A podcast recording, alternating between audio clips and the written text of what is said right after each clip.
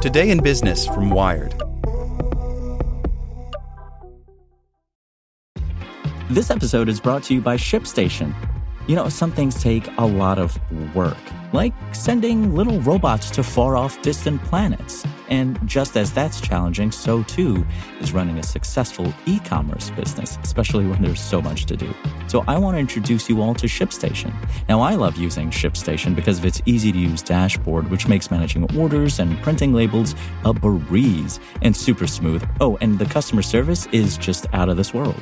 It's exactly what you need to help grow your business. Sign up for your free 60-day trial at shipstation.com slash technews. That's shipstation.com slash technews. This is the story of the one. As head of maintenance at a concert hall, he knows the show must always go on. That's why he works behind the scenes, ensuring every light is working, the HVAC is humming, and his facility shines. With Grainger's supplies and solutions for every challenge he faces, plus 24 7 customer support, his venue never misses a beat. Call quickgrainger.com or just stop by. Grainger, for the ones who get it done. Today in Business from Wired. The Wild Rise of Moonbug, YouTube's magic money machine. The company, which runs several channels full of children's content, just sold for $3 billion. Disney, look out. By Chris Stokel Walker.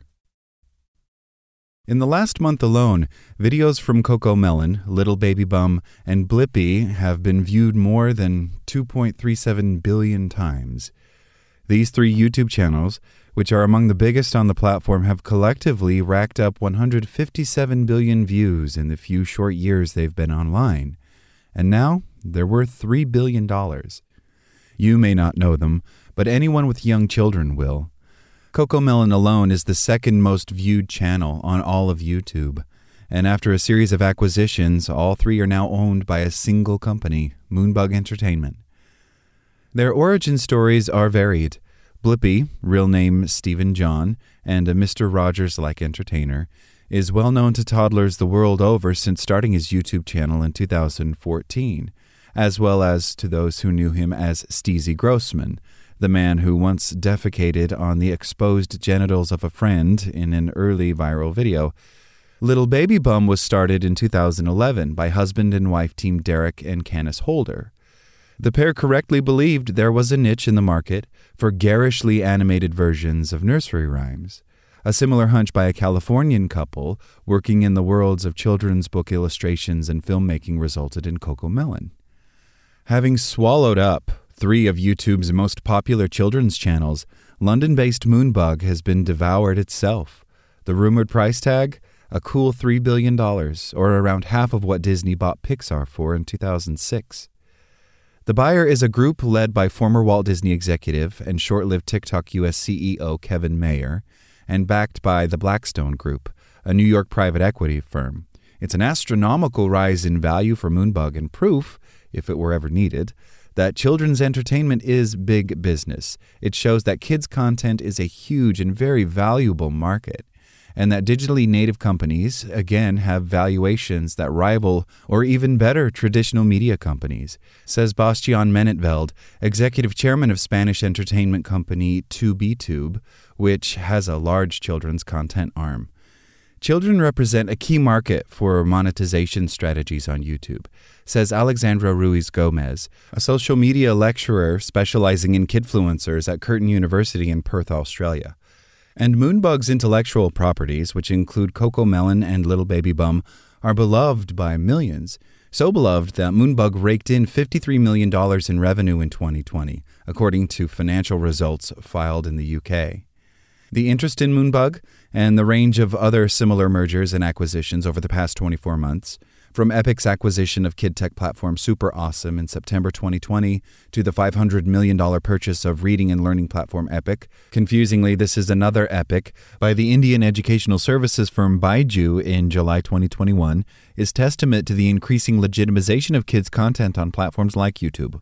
It's buoyed by big tech platforms' willingness to invest in kid tech and moderation. Recognizing that the internet was never designed for kids, but has been adopted by them in huge numbers, platforms and companies producing content for them are now trying to design with kids in mind, and the result is big money deals that were previously unattractive to investors. More money sloshing around the space means there are more opportunities for consolidation of bigger players, and with that, the creation of mega production houses like Moonbug. That in turn is attracting investors as they feel more confident taking bets on established cooperatives of channels rather than single creators who can quickly vanish, and such confidence helps push up prices along the way. That's a step change from the dark days of YouTube's children content in the late 2010s. Then, sensing a gold rush from children's untrammeled attention spans and their parents' desperation to distract them for a short while, entrepreneurs sought to set up YouTube channels focused on children's entertainment.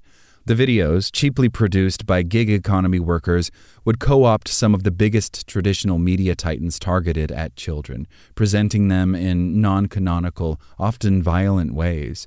The rotten videos were so pervasive, they weren't solely limited to YouTube's main platform, which officially isn't designed for children under the age of 13.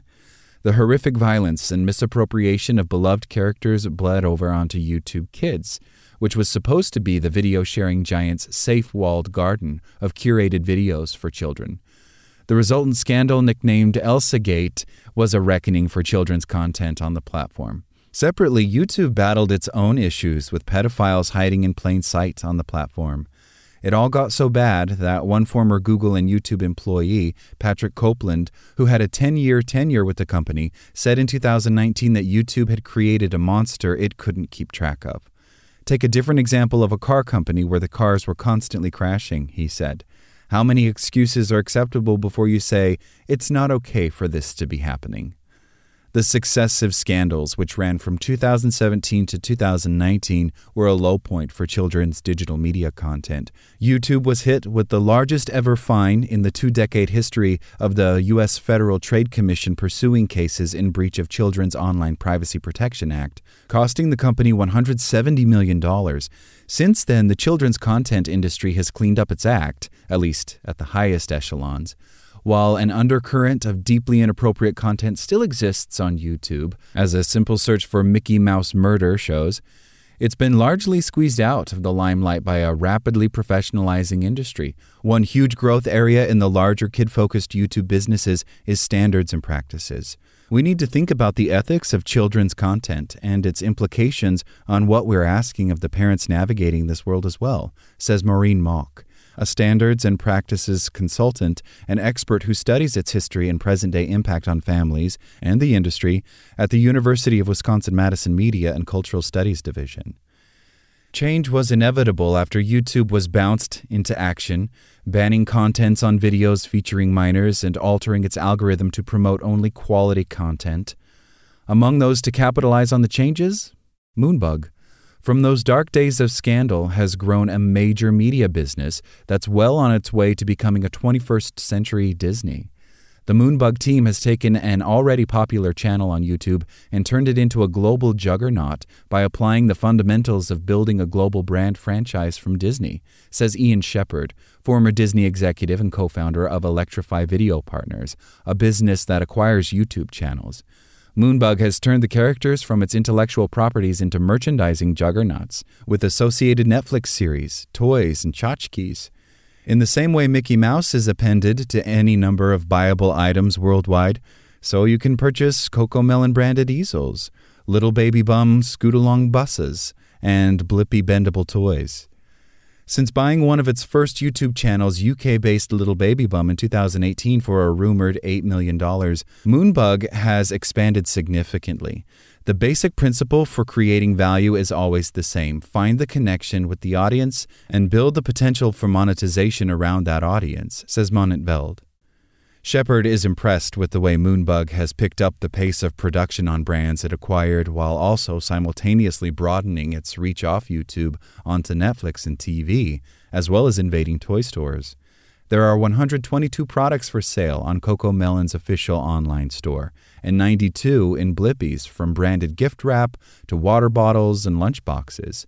It's a perfect case study for those wondering what the future holds for digital first content, says Shepherd, forecasting future acquisitions of other YouTube channels. Propelled forward by YouTube's algorithm, the platform's most popular kids' channels are now morphing into powerful merchandising machines. And that's what is piquing investor interest. They're not just paying for access to millions of eyeballs, they're also buying into a merchandising juggernaut and intellectual property that can live far longer than any viral video. The price tag clearly indicates that children's content on social media will continue to have a place, says Shepherd. The only surprise is that it's taken so long to clean up the top tier of kids' YouTube, enough to interest deep pocketed investors. But whether the merchandising and money will help clean up YouTube's wild west of kids' content is another question. Online video has long been an unequal industry. The top 3% of YouTube channels get 90% of the views, with the rest left to compete for the remaining eyeballs. The underbelly is huge and often ugly. Questionable kids' content still exists on YouTube, and it is just a click away, despite the platform's attempts to tamp it down. As recently as October 25th, YouTube said it would take action against low quality children's content, removing the ability to monetize videos. That's in part because it's facing a mountain of malicious content. 1.8 million videos were removed in the second quarter of 2021 for violating YouTube's child safety policies. YouTube's underbelly remains a major concern, but even the platform's biggest names still operate in a largely unregulated space, even though they are flush with cash. I don't see how big money deals and aggregating more brands would solve any issue, says Ruiz Gomez. If anything, bigger advertisers have more viewers, more power, and become commercial forces that are harder to regulate. It intensifies commercialization opportunities. Ultimately, what's good for big money deals and merchandising might not be good for children. Like what you learned? Subscribe everywhere you listen to podcasts and get more business news at wired.com/business. This is the story of the one. As a maintenance engineer, he hears things differently.